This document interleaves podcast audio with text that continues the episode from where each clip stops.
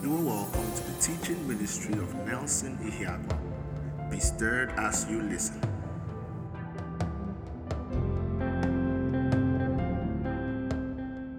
We've been having Living by Revelation since the beginning of the month, I believe, and it's been amazing, really. The, some of the messages have really even blessed me myself. I who taught them. The messages have really blessed me because the truth is, we can never outgrow these truths of the Word of God. These truths of the Word of God are things that have made us who we are in Him. Amen. These truths of the Word are the things that have made us who we are in Him. So we can never outgrow these truths of God's Word. Hallelujah. I say again, we can never outgrow these truths of God's Word when God words when God's word speaks, especially relating to the man in Christ, these things are eternal. These things are not subject to time. These things are not subject to trends. These things are not subject to any change. These things are only subject to who to these things are as important as he that said it. Now let me explain this better. You see, the words of a man are as powerful as the man. The words of a man are as powerful as the man. So if the Lord says, if if if if um someone you really respect says, stand up, you stand up because of the words that he spoke right? Or if or if someone comes to tell you and says this person is calling you i mean a couple of us know maybe we were afraid we're more afraid of our excuse me we're more afraid of our moms than we were of our dads. So um or we're more afraid of our dads than we were of our mom. Just let me know who were you more afraid of? Who was the terrorist in quotes of the house? Okay? We're more afraid of one person and then you know when your younger one comes and tells you this person is calling you you can maybe dilly dally a little bit on the bed. You could roll. You could just dance on the bed you know. Maybe if you were more scared of mommy when daddy is calling you you just roll on the bed a little. Or if he's the one that shouts you say i'm coming and you take your time and then you walk and you say sir you called me you know with all honor. But when is your mom that is that you are that you are terrified of that is the in quotes terrorist of the house when she calls your name you jump up as if the lord is blowing a trumpet. And you just go straight. You say you say ma ma you called me. Even if you're on the phone and there's a way they will call you you say let me call you back. Okay? That's what i mean by that's what i mean by um uh what's the word now that the words of a man are more powerful the words of a man are as powerful as the man. So also everything that flows from god oh hallelujah this is even blessing me already. Everything that flows from god is as eternal as he is. Do you understand me? Everything that flows from god is as it ah yeah yeah yeah yeah. That that that's beautiful truth right there everything that flows from god is as eternal as he is anything that flows from God is as eternal as He is. His Spirit, the gifts, the calling of God, they are as eternal as God. Okay? They are as eternal as God. So if the God is places the grace his hand upon a man, his hand upon that man is as is not upon the man in a bit, is upon the man in his ability the hand of God upon a man or the call or the grace of God upon a man is on that man in God's capacity and ability. Okay, that is why, um, man of God, I honor. You hear Bishop David Oyedepo says, God does not speak according to our capacity, He speaks according to His capacity. So, that is why when the Bible speaks of us, the Bible does not tell us things like will be for the Bible does not say will be forgiven. When he's speaking of a new creation reality, he's saying you you know, John says, I write to you, little children, because your sins are forgiven. your sins past, your sins present, your sins future. Because the truth is, everything God has to offer, since God is outside time, God does not offer it in your capacity, He offered it in His capacity. Are you with me? God offered everything, even your salvation, even though, even the the assurance of it. He didn't offer it in your capacity, He offered it in His capacity. That is why um, everything that God does, He does it from His standpoint. God cannot reduce His abilities and His capacities to do things to our standpoint. He will only do it on His terms and on His standpoint. Praise the living Jesus. Praise the living Jesus. So also, the Word of God, when we look at the Word of God, the Word of God is not being spoken to us in our own capacity, in our own limitations. They are spoken on His capacity, on His ability, on His infiniteness. Praise the Lord. That is why when the Word of God is speaking about the ability to heal the sick, it does not speak about, I mean, can I tell you something? The power of God does not know the difference between catarrh and cancer. The power of God does not know the difference between malaria and meningitis. Can I preach right here? the word of God does not know the difference between headache and hernia. Can you can you see the rhyme I'm doing right now? You should be dropping money at my feet. I'm joking. I'm joking. So the word of God does not know the difference between both.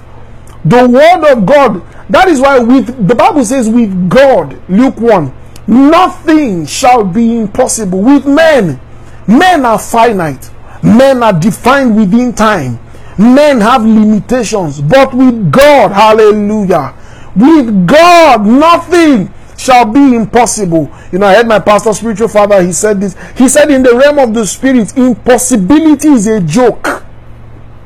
Is a joke. There is nothing in the realm of the spirit such as impossible. Are you with me? Because everything that man sees as possibilities, they were they were bettered from that realm. They were. Ah, this is the kind of teaching you do. You start with when you want to talk about spirituals, but anyways, they were bettered from that realm. So also the word of God, the wisdom of God, the speakings of God, these things are as eternal as Him. Everything that flows from God shares His characteristics. Hallelujah. And that is why when you see the word of God, you, you are not seeing your capacity, you are seeing how He sees you. When God looks at you from eternity, He's not exactly seeing your limitations. What's your limitation? Can I tell you this? Your limitations do not limit God's ability. Your limitations limit you to walk in that ability. Mm.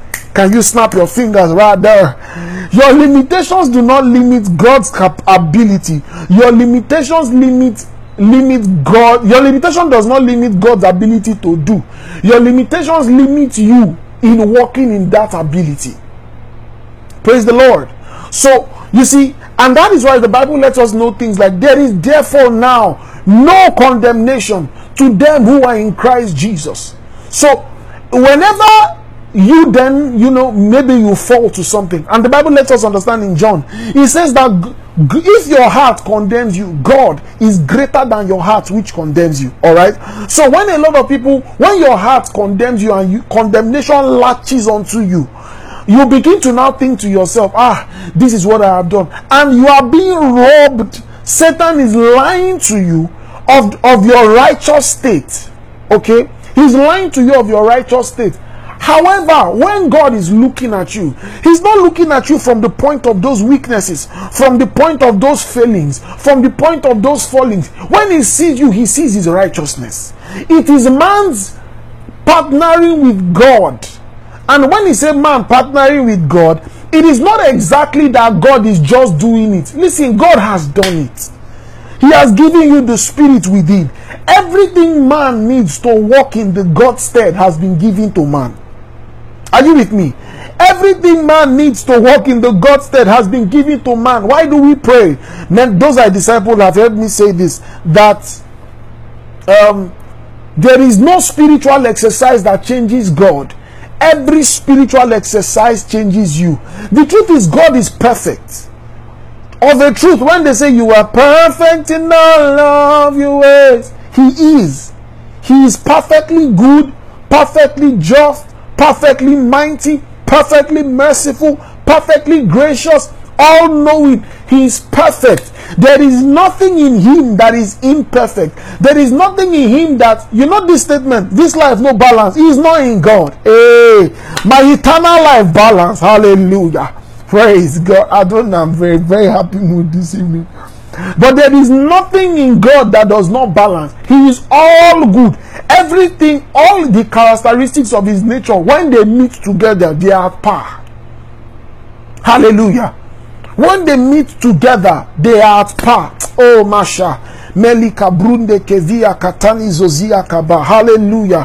When they meet together, they are power. So when God looks at you, He's not looking, when you are praying, what you are doing is you are expanding or you are allowing the influence of the Spirit into your life. When you study the Word of God, you are seeing who you really are. And in seeing those things, you are opening your mind to the possibilities of accepting that reality in yourself. That is what we do when we pray. That is what we do when we study. that is what we do when we fast. That is what we do when we do all these things. Even when we pray for others, what we do is we allow the power of God have its cause on the earth. Praise Jesus. All these things are the things that happen when we walk in what God has made available. Praise Jesus. So even when we pray, even when we study, even when we open our mind, even when we attend teaching meetings, when we listen, what is happening is your mind is being open to these possibilities. Your mind is seeing what has been said about you. Remember, I started this teaching by saying that the Word of God is a mirror. When you look at the mirror of the Word of God, you are really seeing yourself. If you look at yourself from eternity, what from from um, this from this standpoint of the earth, what you are seeing is your limitations. What you are, what alone you will see are your weaknesses. The only things you will see are the things that make you small. But when you look at yourself from eternity, you will look at yourself as strong as you are. You will look at yourself as righteous as you are. You will look at yourself as holy as you are. You will look at yourself as the one that Jesus died for. If you look at yourself in the light of eternity, you see, a lot of let me let me say this quickly. Before you knew you were the righteousness of God in Christ Jesus, you actually were the righteousness of God in Christ Jesus. It's just that those times when con- before you knew about assurance of salvation, you did. Your salvation was already secure. The only thing your knowledge help you do was your knowledge help you walk in the peace of it see, I will never see a demon spirit. I will never see a demon spirit that will make me think that ah, I cannot cast this devil out now because I've not prayed enough. It's not possible. Me casting out a devil is not subject to how much I have prayed or not. I'm not praying because I want to cast you out. This is not a tussle, this is not a battle. You are be, you are beneath me there will never be a point in my mind where I will say, ah, my prayers were not answered. It is not true. Every time I stand before God, I have His audience. He always hears me. Even if I'm praying under my breath, He always hears me. Every time I lift up my voice and I say, Jesus, the gospel is spreading across the nations my prayers are heard. If it's not that a missionary is strengthened, it is that the heart of someone is open. It is not that the heart of someone is open, it's that the means to reach the gospel has opened up somewhere. My prayers are always answered. And I don't necessarily know this fact because of the things I see around me. It is a conviction that has been built in my heart. And how did I get to that point? By the word. You see, when we look at ourselves from the word, what we are doing is we are looking at ourselves from the standpoint of eternity. You are not looking at yourself from the standpoint of your limitations or your weaknesses. You are looking at yourself from the from the lens of eternity. You are seeing yourself the way God sees you. If you see yourself from the limitations of the flesh, you are going to see your weaknesses, your frailties, and your failings. That is all you are going to see. That is all you are going to see.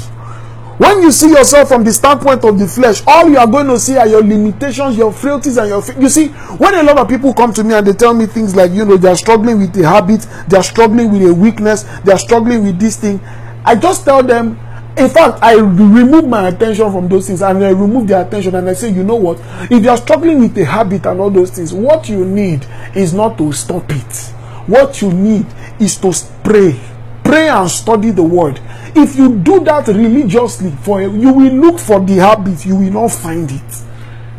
You will look for the habit you will not find it. You will look for it you will not find if you stay in prayer if you stay in the word of god the weaknesses in your life will give way. Listen i tell you a man of prayer a man of the word he is never in error for too long he is never in error for too long because the word of God will find that place in your life and deal with it. And truthfully, that is not who you are because from eternity, when you look at yourself from eternity, those weaknesses are not there. That is why you cannot de- you cannot define yourself by your frailties and your failings. You cannot also define other believers by their frailties and their failings. You only define yourself by the standards and the standings of the word of God. And when you look at yourself from that lens, you see that uh, uh, who I am is not who is not who I seem. I I'm preaching good, my God. Who I am is not whom I seem. Men may know me after the flesh, but this flesh is not who is not the weaknesses and the limitations of this flesh is not really who I am. It's not really who I am. You see, the, the, the speaking of Jesus, speaking of Jesus, they spoke about Jesus and they said, they said, um, Jesus said, Who do men say that I am? And they said, Some say you are John. Some say you are Elijah came, come again. Some say you are this. Some say, and Jesus spoke. And Peter, revealed by God, he said, You are the Christ, the Son of the living God, child of God. Remember, you are a son in this, just like Jesus. If you are going to see the revelation of who you are, you are not going to see it by what men say. You are going to see it by what the Word of God says. Who is God saying you are? What does the Word of God say you are? What does the word of God say about you? What does the word of God say about you? You see, there are a lot of people, there are a lot of people who who um think that the things that are clearly stated in the word of God are not deep enough. And in their in their seeking of depth, they go into error, missing out on who God said they are. Mashakalabaya. They miss out on who God says they are. And because they miss out on those simple truths, because they miss out on those simple truths, they step into error and they are they they think that they have arrived, but in actuality they are a shadow of themselves. They are a shadow of who they are supposed to be. I tell you something.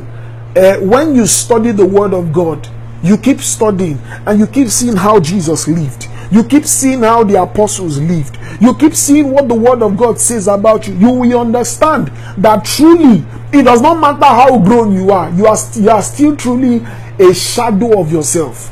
What you can do in the flesh is not compared to who you are and what you can do by the Spirit. Glory to God. Glory to God. Hallelujah. Hallelujah. Hallelujah. So, child of God, let me say this again. You are born of God. Your realities find expression in what He has said, not in what situations and circumstances are saying. You know, Pastor Aaron, Pastor, he says something. He says, It is your job to keep yourself inspired every day. He said, have something to inspire you. Always, always have something that inspires your heart. Have you studied the word and then the scripture latches to your heart and for days, for weeks, you couldn't shake it off. It just stayed on your heart. Even in the place of prayer, you kept speaking it over yourself. You kept speaking it over yourself. You kept speaking it over yourself. When guilt comes, you say, Hey, I'm the righteousness of God in Christ Jesus. Sin has no dominion over me. Yes, I, I slipped, I made a mistake, but where I am now is not anywhere guilt can reach. I'm in Christ. In Christ, there is no condemnation. In Christ, there is no condemnation. Anytime greed wants to grip your heart, anytime you see that you are the word of God is not really having a latch, a latch on your soul, you say, This is who I am. I'm humble. With meekness, I receive the engrafted word. I receive the word of God that is able to build me up. The word that has given me an inheritance. I receive that word. I am built by this same word. Learn to speak the catocradia. Learn to speak the word of God to yourself. Learn it. Don't just leave your heart to chance. Don't leave your heart to chance. Speak the word to yourself. Can I say it again? Don't leave your heart to chance. If your life goes on autopilot, this world will dictate the course of your life. If your life goes on autopilot, this world will dictate the course of your life. Don't live your life on autopilot. Guard your heart with all diligence. Speak the word of God to yourself. This is who I am. Speak it to yourself.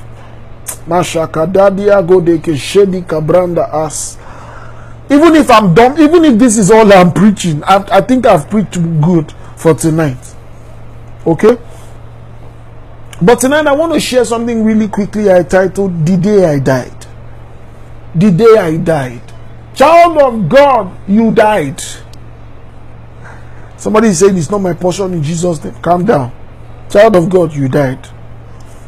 But your death was not in anything, your death was in Him. Hallelujah. Your death was in Him. Let us look at the Word of God a little bit.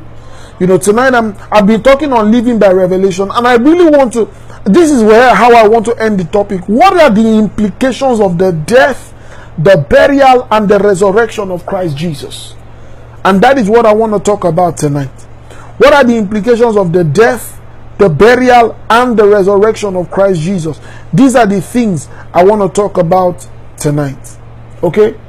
Turn your Bible with me to Romans chapter 6. First of all, I want to answer the question why did Jesus have to die? Why did Jesus have to die?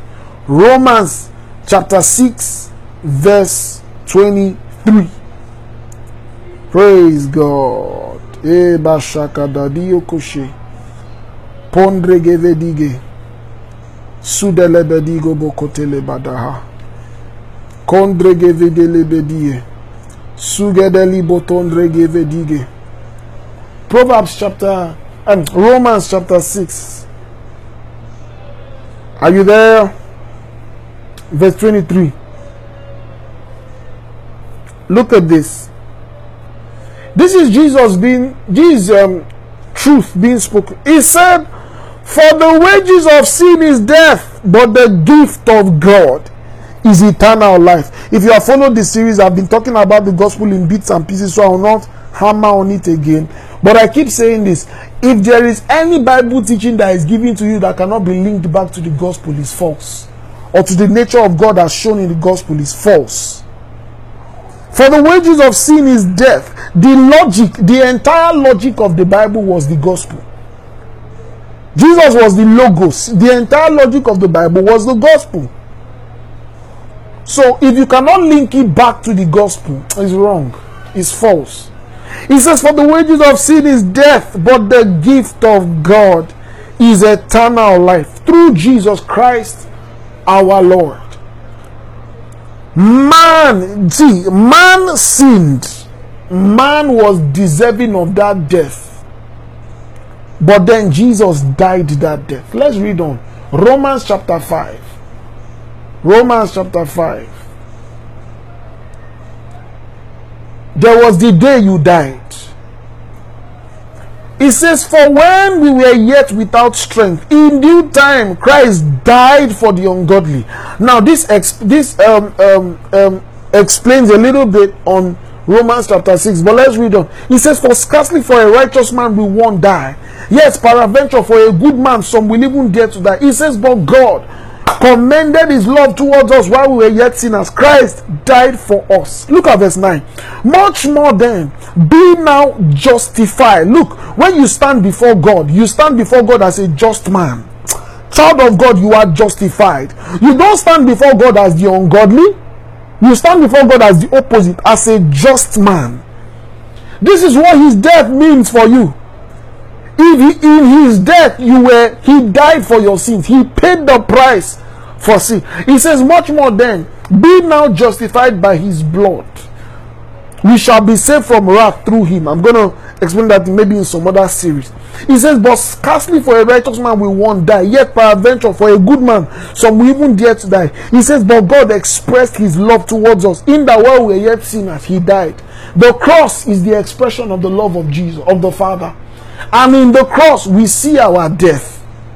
In his death, we see our death. When he died as a sacrifice for sin, we don't just cry and say, Oh, he was a hero, he was a good man. When we see him on the cross, we don't cry as, Hey, my Messiah is on the cross. No, we give God praise because in his death, raised on the cross, we see our sin that is stayed on that cross. Praise God. In him being on the cross, my sin is also on that cross. In him crucified, my sin was crucified. Hallelujah. In him crucified, my sin was crucified. Romans chapter 4, verse 25. Look at this. Romans 5, 6 to 7. Now, Romans 4 25. Let, let's read from verse 24 now. It says, But for us also, to whom it shall be imputed, if we believe on him that raised Jesus our Lord from the dead. Now he's saying that righteousness will be imputed to us if we believe on Jesus that was raised from the dead. Look at verse 25. He says, now speaking of Jesus, he says, Who was delivered for our offenses and was raised again for our justification. Jesus was delivered for your sin but in his resurrection, your justification was taken into account. Child of God, you need to know this. In his resurrection, your justification was taken into account. Remember what I said about looking at yourself through eternity. When you see a believer walking in guilt, you see a believer walking in condemnation, you see a believer walking in all these things. When that believer looks at himself from the lens of eternity, himself will he will laugh at himself. Because if he looks at himself from eternity, all those guilt, he's not going to be seeing it. What he's going to be seeing is the righteousness, who he is. What he's going to be seeing is the is the is the is the justification that the resurrection of Christ bought for him. Do you see this? Why did Jesus have to die? Why did Jesus die? He died because he had to. He died for your sin, child of God. Look at 25. He says he was delivered for our offenses and was raised again for our justification. The resurrection of Jesus, he speaks of your justice. In his resurrection, you are justified. You know, someone said justification means just as if it never happened. You stand before him blameless, just as if you did not sin, as if you had never sinned. So the death of Christ pays for sin from eternity past into eternity future. It goes into your birth and it wipes away sin that has been in your life or sin that can stand before you. Amen. Child of God, you are justified. Say, I am justified. Hallelujah. You are justified. First Corinthians, First Corinthians 15 speaks of the gospel now. From verse 3. He says, For I delivered unto you first of all that which I also received. This is what Paul said. He said, How that Christ died for our sins according to the scriptures. Why did Christ die? Child of God, it was for your sin. So he died because he had to. He died because he had to die. And in that death, your sin was taken into account. Now, what does his death mean for us? What does his death mean for us? Let's go to Romans chapter 6. Romans chapter 6. Romans chapter 6 from verse 6. Are you there? Are you there? He says, He says, knowing this, that our old man is crucified with him, that the body of sin might be destroyed. Henceforth, we do not serve sin. He says, For he that is dead is freed from sin. Do you see this? Every time the Bible, every time the Bible speaks of the death of the believer, usually in terms of revelation, he talked of how the believer is dead to sin. Go to verse 10. Let me let me let's go further on this. He says, For in that he died, he died unto sin once, but in that he liveth, he liveth unto God. 11. He says, Likewise, reckon ye also yourselves to be dead indeed unto sin, but alive to God through Jesus Christ our Lord. Then he goes on to say, Let not sin therefore reign in your mortal body, that ye should ob- obey, in, obey it in the lust thereof. He says, Neither yield your members as instruments of unrighteousness unto sin, but yield yourself unto God as those that are alive from as those that are alive from the dead and your members as instruments of righteousness to God. Look at verse 14. He says, For sin shall not have dominion over you. For you are not under the law, you are under grace. Do you see this? Paul said this with so much certainty. He said, Sin shall not have dominion. It was not sin may sometimes, may it may not sometimes. If you pray enough, it will. Mm. He said, Sin shall not. Hi, yeah, yeah. The, the apostles spoke with so much certainty because they knew whom they had believed. He said, He shall not have dominion over you. He says, For you are not under the law, you are under grace. You are under grace. Look at this verse 15. He says, What then? Shall we sin because we are not yet under the law, but under grace? God forbid. We know that to whom ye yield yourself, ah, this is a long read. But everything that Paul is saying here is can be summarized in one thing. Okay? It can be summarized in one thing. And this is actually the very important part. This is where revelation comes in for the child of God. Listen, follow me closely now. This is where revelation comes in for the child of God. It is verse 11. Do you see this? Paul started in verse 6. He says, Knowing this, knowing this, the word knowing this in that verse it is ginosko. It means learn it. Come to understand. Become acquainted with it. In fact, it paints a picture of a man and a woman having sexual intercourse. You know when the Bible says the man knew his wife. It means come to knowledge, come to intimacy with this fact that our old man is crucified with him, that the body of sin might be destroyed, that henceforth we should not serve sin. Listen, when Jesus died, you died to the lusts of the flesh. Child of God, I say that one more time. When Jesus died, you died to the lusts of the flesh. The believer, if, if the believer who is wallowing in sin has the ability to live above sin. Yes, the believer who is wallowing in sin should understand something that Paul said that you have dominion over sin. Listen, child of God, the believer has been called to a high moral standard. Let me say that one more time. The believer has been called to a high moral standard. And the truth is this we have to live up to it. We do. Because of the truth, we will give account of all we have done in the flesh. We are called to a high moral standard. But the beautiful thing is this that we have we have grace for that because he died he died our death we are dead to sin now when i say we will give account i don't mean it is on this basis that we will receive eternal and um, our salvation that's heaven or hell. No, no, no, no, no, no. That is based on the work, on the finished works of Christ, not on what you have done. But because he died to sin, child of God, listen, let me say this again. Because Jesus died to sin, sin is dead in your life. Can you say that to yourself? Because he died to sin, sin is dead in my life. Woo! Glory to God. Because he died to sin, sin is dead to my life. He dead in my life. I heard the man of God say something. He said, You can live in this world and not be subject to the spirit of this age.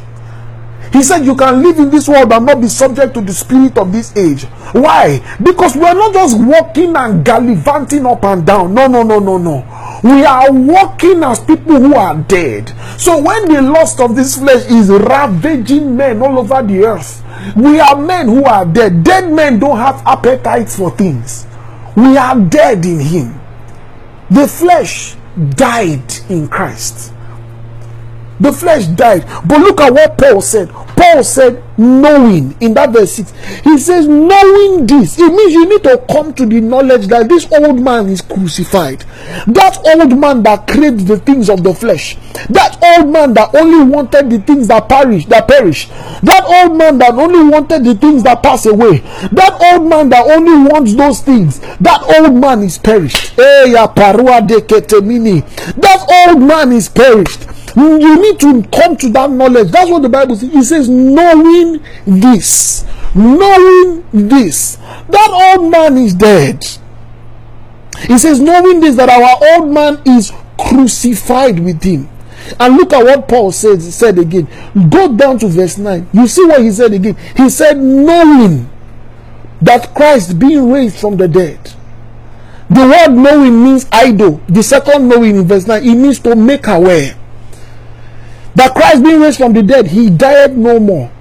Death had no more dominion over him. He goes down to 11. He now said, verse 10 rather, he said, For in that he died, he died unto sin once. But in that he liveth, he liveth unto God. Verse 11, he now says, Likewise, reckon ye. The word reckon means to add it to your account eh, to, is an accounting term, logi, logizomai. It means add it to your account. Become aware of it on the inside. Or better still, take inventory of it. Take inventory of it is an accounting term. Take inventory of it that you also you are dead. Indeed, you are dead to sin, but you are alive to God. Child of God, in the death of Jesus, your death to sin was was was implicated. That's the word. In in in in the death of Jesus, your death to sin was an implication. Hallelujah. Your death to sin was an implication. It was an implication. It was an implication. Glory to God. He, was, he says, let reckon, reckon, take inventory of this. And this is the very important part believers need to know. We don't just need to know that, oh, Jesus died, he died for my sin. We need to reckon. We need to add it to our account that of a truth, he died. So we will add it to our account and we will reckon it. You keep saying that's what it means to add it to your account. You keep saying it. You you inspire your heart with those words that he in his death I died. Dead men don't have some kind of appetites. Dead men don't have it. I died in him.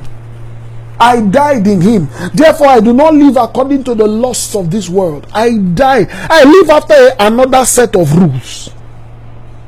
Am I communicating people? I live after another set of rules. Praise God. Praise God. Praise God. Go to Romans. Uh, our time is already gone. My God. Romans chapter 10.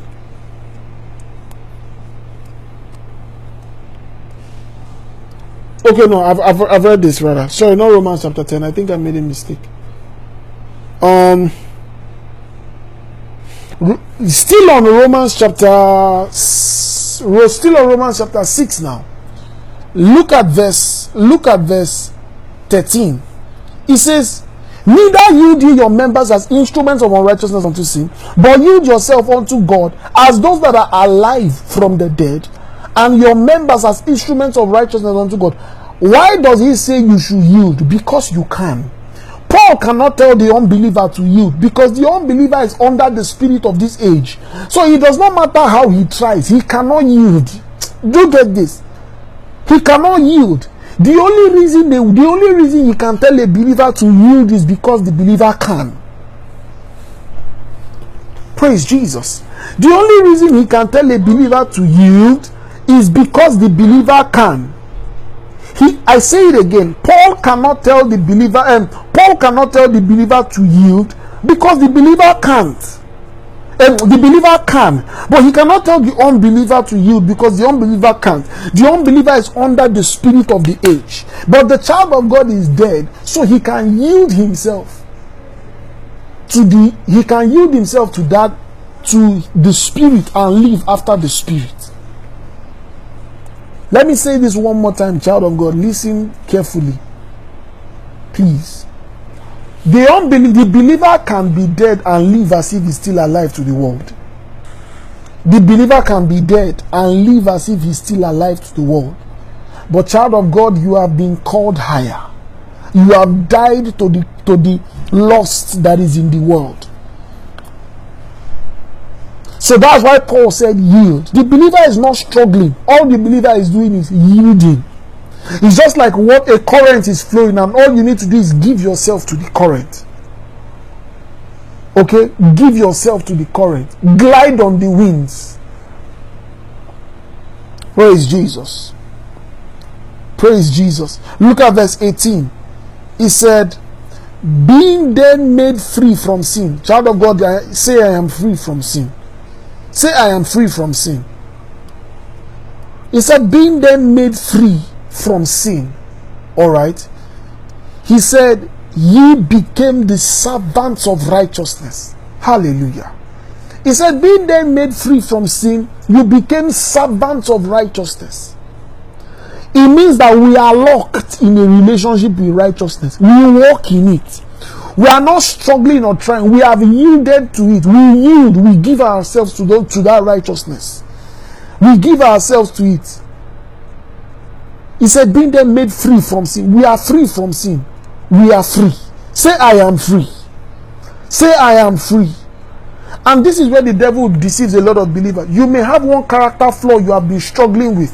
Even the believer that's probably been struggling with an addiction and he's thought what the devil wants to do is to cage him in that addiction, cage him in that weakness, cage him in that sin. But what the believer, if the believer keeps on speaking who he is, if the believer keeps on speaking what has been given to him in Christ, the reality will break off those things. I told you, eternity is going to find those areas of your life and cut them into shape. Hallelujah. Hallelujah. Praise God. Colossians chapter 2. Colossians chapter 2. Look at verse 12. It says that we are buried with him in baptism. It says, wherein also we are risen with him through the faith in the operation of God. It says, through faith in the operation of God. And he says, um, who had raised him from the dead. Look at verse 13 now, the implication of this. He says, And you being dead in your sins and the uncircumcision of your flesh, have he quickened together with him, having forgiven you all your trespasses. Child of God, you were dead in your sin and uncircumcision, but you have been made alive. You have been made alive. Look at verse 13 now. He says, and verse 14 rather, blotting out the handwriting of the ordinances that were against you. That's the law, because the law kept on speaking the weaknesses of men that were against us, which was contrary to us. He took it out of the way, nailing it on the cross. 15, and having spoiled principalities and powers, he made a show of them openly, triumphing over it in it. Now, you need to understand this that one other thing the death of Jesus makes you understand, apart from uh, uh, freedom, apart from liberty from sin, not just his death now, the resurrection as well. One thing you need to understand is the fact that Jesus died and rose again, it means that you have authority over principalities and powers. These things are under your feet. He spoiled them, He destroyed their abilities, He spoiled them. He exploited them. He, he showed them free. He showed them openly like a like a triumphal um, general. So that is what its implication for you is child of God. If Jesus triumphed over principalities and powers in, in his going to the cross, by implication, your triumph over principalities and powers is not a is not an ongoing battle. It is sure. It is sure. It is sure. Hallelujah. Hallelujah. Praise God.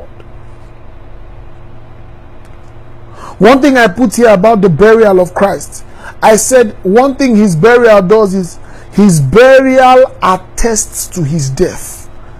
If it is a truth, if it is true that he died, if it is true that he died, then he had to have been buried. Okay? And then his burial attests to his death. First Corinthians 15. This is this is more of an apologetic thing now. First Corinthians 15 for those of you who don't know, I love apologetics. I love it. He says, if now, if Christ be preached that he that he rose from the dead, now, sorry, let me say that again. Now, if Christ be preached that he rose from the dead, how says some of you that there is no resurrection from the dead? Okay. Oh, sorry, I'm reading something else. My bad, I'm so sorry. Um, Romans chapter 6, verse 4. That's where I was going, rather. Romans 6 4. He says, Therefore, we are buried with him by baptism into death, that like as Christ was raised up from the dead by the glory of the Father, even so we walk in the newness of life. So, one thing I read from this was his death attested, his, baptism, his burial attested to the fact that he died. And one thing his death means for us is this his, his death signifies, or we were baptized into his death. The word baptism here basically means that we were included, we were implicated into his death. That, like us, now see this, he says, like as Christ was raised from the dead by the glory of the Father, even so we also walk in the newness of life. So, in the same way that he rose, we walk in that newness. If he was buried, it means that truly he died. Do you see that? If he was buried, it means that truly he died. I don't really want to dwell so much on this. Our time is already fast spent. I want to wrap up on the resurrection now.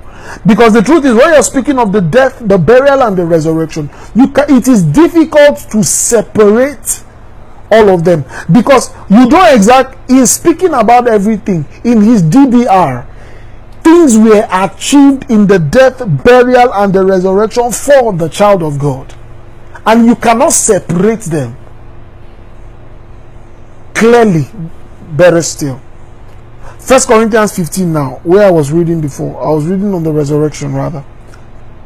What does the resurrection mean for you? What does the resurrection mean for you? Okay? Every time you see, let me just drop one more point. Every time you see the burial of Christ used, it's attested and it was used in relation to his death. So it further attested the fact that he died. So he, as Jesus was buried, child of God, you were buried in him. Um, Corinthians 15 12. Look at this. He says, Now, if Christ be preached that he rose from the dead. How say some of you that there is no resurrection from the dead? Look at this. Paul is saying, why are some of you saying that nobody is going that they, they, there is no resurrection from the dead? He said, if Jesus rose, you will you there is definitely is a resurrection. Let's go on with the logic Paul was presenting. You see, when you read this, when Paul says, Now if if Christ be preached that, that he rose, how can you say that there is no resurrection? What Paul is exactly trying to say here is you need to understand Paul is not preaching from the Torah, he's not preaching from the books of Moses, he's reasoning it out logically with them. You know, doing evangelism, I I I I I, I do this. I reason out the gospel with people, just like Paul did. Paul is saying, if you agree that Jesus rose, why are you saying that there is no resurrection? Why are you saying that there is no resurrection? He now goes on to say, Now, if there be no resurrection of the dead, then is Christ not risen? He says, If Christ be not risen, then our faith, then our preaching vain, and your faith is also vain. Your faith is vain. Then Paul now goes on to speak, and he now says, If Christ did not rise, you are yet in your sin. If Christ, you remember we read in Romans, he said that he died for our sin and rose for our justification. In his resurrection was your justification from sin sin. Praise the Lord. So we get to understand this. His resurrection, my resurrection, my in his resurrection was my resurrection put into account. In that Jesus rose from the dead, child of God, you will rise from the dead. The, the Bible says in 1 Corinthians 15, you need to read it down. It says that at the trump of God, even those who died in Christ will rise first. Do you know? Do you understand what that means? It means that even a body that has decomposed, the body that has been cremated, the body that anything has happened at the trump of God, bone will come to bone, sinew will come to sinew. A, a, the man who had died a thousand years, his glorified body will be assembled. Do you see that? His glorified body will be put together. Even if he has decomposed, he will gather together. That is a miracle thinking about it. He will gather together. Child of God, if it is true that Jesus rose from the dead, you will rise from the dead. If it is true that Jesus did not stay in the grave, when Jesus comes, you also will not stay in the grave. You will not stay in the grave. If that's if you die before his coming. When he comes, you will not you will not stay in the grave. That's why the, that's that I love that song. It says we dance on an empty grave. Even when a believer dies, even when we pray and we do this thing, you see, I always say something. We believe in God healing. But can I tell you something greater than the healing? Something greater than the healing is that we will be with Jesus when there will be no sickness and there will be no pain. There will be no need for a healing at all. There will be no need for a healing at all. There will be no need for a healing at all.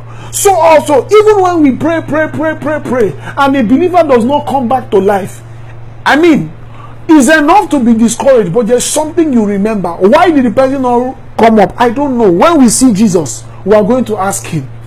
But if there's one thing we are going to understand, is this is that when Jesus comes, we will be with Jesus where the dead, that the people who died in Christ, they will spend an eternity with him and they will be with him forever. Can I say it again? They will spend an eternity with him and they will be with him forever. There will be no there will be no fear of sickness anymore. There will be no fear of pain. There will be no need to pray to raise the dead again because the dead will be there will be no death with him. There will be no death. Ademoshia. There will be no death. That's why we don't mourn as if we have no hope. The truth of the matter is, child of God, there is nothing in this world there is nothing in this world. We are going to live forever. If the believer dies today, his hope in Christ is sure. You need to know this that your hope in Christ is sure. Child of God, if it is true that Jesus rose, you also you will rise. You need to say it with conviction that if it is true that he rose, child of God, you also you will rise. If it is true that he rose, you also you will rise. There is nothing, see, you know, when I read about, I'm a student of revivals, I'm a student of his, of church history and things. When I read on on the death, when I read on the death of, of believers, the martyrs that have gone in this kingdom, and you see many of them dying with a smile on their face. You see many of them in in in in in, in the torture and the turmoil that they were going through you see that these guys stood with themselves. These guys, they will say things, they will, they will say things like they go to meet their maker. Do you know what it means that Stephen is being stoned? And then he lifts up his eyes and he says he sees Jesus sitting at the right hand of the Father, about to be killed. It means that he damned death. He damned death. He damned death. It means that he looked death in the face and said, If Jesus rose, I also will rise. Praise God. Praise God. First Thessalonians chapter 4, verse 14. Our time is fast spent. First Thessalonians 4 14. Look at this. He says, For if we believe that Jesus died and rose again, even so, them also which sleep in Jesus will, will God bring with him. If we understand that Jesus died, if we understand that Jesus um, um, died and rose, even so also those who died in Jesus, they will rise again. Our hope is sure. You know, um, the unbeliever is afraid because he has one life to live. Well, truly, we have one life to live. That's the physical material. But then we are going to live forever. When the believer closes his eyes in death, another life begins because he's going to open, he's going to open another eyes to bliss. He's going to be in glory. You know, my pastor explained something that eternity is not exactly time. Eternity is not exactly exact. Eternity is not time. Eternity is a mo, is is moment in ecstasy. Is not time. You know those movies when you see that you are really, you know, um, I watch Supernatural. You know, I I use I watch Supernatural, and then you see those things where somebody is living his worst pain. You know, when maybe you see series, you see somebody is living his worst pain again and again and again and again and again. Do you, have you can you relate? Have you seen those things in movies that the person is reliving his worst pain? So also, imagine being with Jesus. We're going to relieve bliss, and it's not any eternal bliss that the taste of food or your eh, goosebumps and all those things. It's not that. Is that we're going to be in His own kind of bliss, celebrating it forever, and it will never get old. So many people might be thinking, will heaven not be boring? No, it is not time because you are thinking of heaven in terms of time. Think of it in terms of eternity, ecstasy with Him. Hallelujah. Hallelujah. If there's one other thing you need to understand, in Christ's death, burial, and resurrection, in Christ's death, burial, and resurrection, He is Lord over the living and the dead. I say that one more time. In His death, burial, and resurrection, He lets us understand that truly He is God over the living and the dead. He is God over the living and the dead. Romans chapter 14, verse 9. Let me just read this too quickly. Romans chapter 14, verse 9. Ademo Shibada Kurada Baktekleria Zazando Kopida. Romans chapter 14, verse 9. It says, For to this end Christ both died and rose and revived that he might be both Lord of the living and the dead. Because everyone is going to truly stand before him. Because whether we live or we die, we're supposed to live to him. He is Lord. So we will give accounts to him. So truly, he is Lord both of the living and the dead. Because he died and rose again, never to die again, being the pattern son, he is Lord of the living and the. Second Corinthians chapter 5. The difference between Jesus and every other person that died and rose again is that Jesus never died again. Lazarus died again. The widow of Nain, her son died again. Every other person they died again. But Jesus, Jesus was not even prayed for. In fact, you can even say Eli, um, you know, the man that, that was laid on Elijah's body, he rose again. Well, true that. But can I say one more thing? It's not just those things. One other thing that really happened was this Jesus was risen by the Spirit of holiness. And it was in that single act he was declared to be the Son of God. You know, Romans 1 4. It is in that single act he was declared to be the Son of God. anyways, Second Corinthians 5 15. 2 Corinthians 5 15. He says, And that he died for all, that they which live should not henceforth live unto themselves, but unto him which died for them and rose again. I'm sorry, I'm taking time. You just give me three more minutes. Child of God, if Jesus died for you, okay, if Jesus died for you, one thing you need to understand Adama sapra deleke tobidakai. Songe deli baba babaha. Shakadalimo konvregede biokosa. Thank you, Jesus. One thing you need to understand is this if Jesus died for you, okay, if Jesus died for you, you have an obligation to live for him. It's just the same way that if you were going to prison and somebody came and said, you know what, I'm going to go to prison on this guy's behalf, allow him go free. It will be foolishness and ungrateful and ungratefulness for you to, for you to, or you will be very ungrateful rather, for you to, excuse that um, tautology or false speaking. It will be very ungrateful of you to say that you are going to live how you like because someone went to prison for you. So you have to live a life that will, that will, that will not bring or that will not cause you to go down that path anymore. Have you not seen people who change their lives because someone did an act of good for them? That is just earthly good, that is not eternal. But we see what Jesus did for us from the light of eternity. And in seeing what he has done, ah, I know that I cannot live my life the way I want to. I live on, not on my terms, but on His terms. I live by Him who has called me to honor and glory. I don't live by the fact of what I have, what stands or what defines me on this earth. I live by the standards of what eternity defines me by. Praise God. You are not going to live to yourself, you are going to live to Him. Let me ask you a question when you pray, what occupies your prayer time? That's a very good way to start. And living for Jesus is intentional. I told you, you don't live your life on autopilot. You don't just pray when you feel. You don't just study when you feel. You don't just fast when you feel like. You don't just channel to spiritual things when you feel like. You don't just tune into teachings when you feel like. You live your life intentionally. You live your life intentionally. Are you with me? You live your life intentionally, child of God.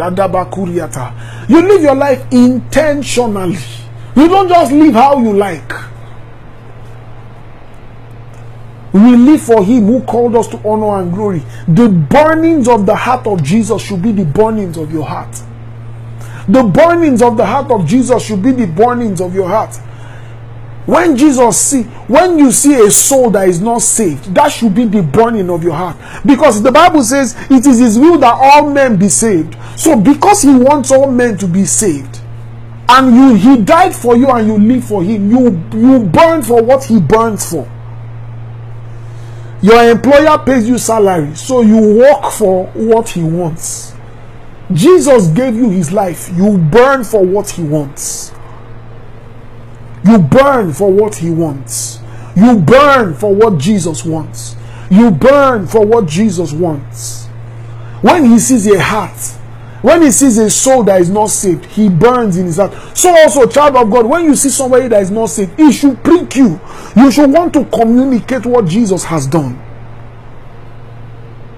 Because, to be very honest, even Jesus now will not preach the gospel. He has committed it to men. Jesus now will not preach the gospel. He has handed it over to men. So the the the the what's the word I'm looking for now? The the cost and the popularity of the gospel on the earth is determined by the actions of men.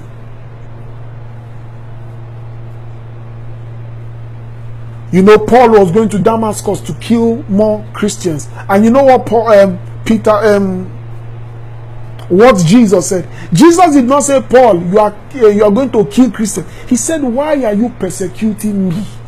It means that, see, and that's why you see Jesus say, Whatever you do to the least of these ones, you do to me. He said, On that day I will ask you, You saw me hungry and you fed me. You saw me um, um, hungry and you fed me. You saw me naked and you clothed me. And they will say, When did we do this? He said, In that you did it to the least of these ones, you have done it to me. Whatever you do to any member of the body of Christ, you are not doing it to that person, you are doing it to the Lord. You are not doing it to that person, you are doing it to the Lord. In Paul persecuting and killing Christians, Paul was not killing Christians, it was touching Jesus. If you touch his body, you are touching him. You know, it's easy for us to say this only in the context of, of the power of God and all those things. But another context is this in salvation. If you touch, and that is why a lot of believers don't yet understand what is called the unity of the faith. You know, it is it is in doctrine, it is in doctrine and all those things. But aside from that, there is a union that we have in Christ. We are bound by a family. You know, I was watching a, a, a Christian denomination, they were singing songs and dancing, and I said, Heaven is going to be a very interesting place because God has different kinds of children. Listen, don't think it's only those who know sound doctrine that are children of God. There are people who don't know it, but they are children of God. They, they may not be sure they are going to heaven, but you can tell them, even if they don't know, their, their, their salvation is assured. It is. So when we get to heaven, God has orthodox children, God has redeemed children, winners children, um, MFM children, apostolic children, he has different kind. Heaven will be a dramatic place. Very dramatic. God has different kinds of children. And so also, we, we, we, we speak for our own. Because if you touch a member of the body of Christ, you are touching his body. You are touching him. You are touching the rest of us. What burn, what Jesus burns for, is what you should burn for. I know everybody might be saying this, but maybe I should lend my own voice too. Have you prayed for what is happening in Southern Kaduna? Have you? Not just have you prayed. Listen, let me say it one more time again. Don't just say, Have you prayed? Do you have a prayer plan? You see, this week, I already have a prayer plan this week for what is going on in Southern Kaduna and how I'm going to pray. I've prayed and I'm still going to pray about it. I've prayed and I'm still going to pray about it. I'm going to do all those things for what is happening in in Southern Kaduna. Child of God. Child of God. Don't just don't see what is happening to your brothers in Christ and not feel it. He died for you. Live for him. Yes, he died for you. Live for him. The things that prick his heart are the things that are supposed to prick your heart. The things that he burns for are the things that you're supposed to burn for. Hallelujah. I think this would be a really good time to pray. In two minutes, let's just lift up our voice and pray in the Holy Ghost. Zua, shahinda laika pori, vedelebate. I died to sin. I died to sin. In your burial, I was buried. Your the burial attests to the fact that truly you died. And then I rose with you. I rose. I rose. I rose. I live for you, Jesus. In your resurrection, I will rise. Because you rose from the dead, them that die in you will rise again. When the believer passes, is not the end, is another glorious beginning. Hey. Those I have lost in you, the loved ones I have lost in you, when they die, and I have not lost them, there's just a break in our sin. We will see them again. Hallelujah. We will see them again. Hallelujah. In that you rose again, I no longer live for myself, I live for you. In that you rose, Jesus, I no longer live for myself, I live for you.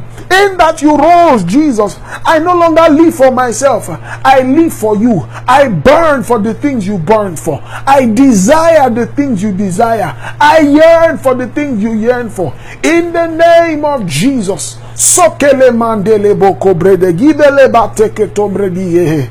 Father, we thank you. Blessed is your name, mighty God. In Jesus' name we have prayed.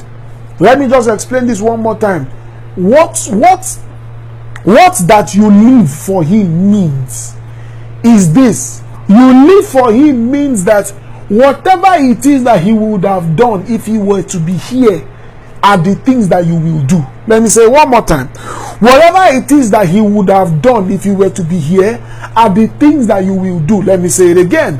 Whatever it is that He would have done if you were to be here, they are the things that you will do. Child of God, they are the things that you will do.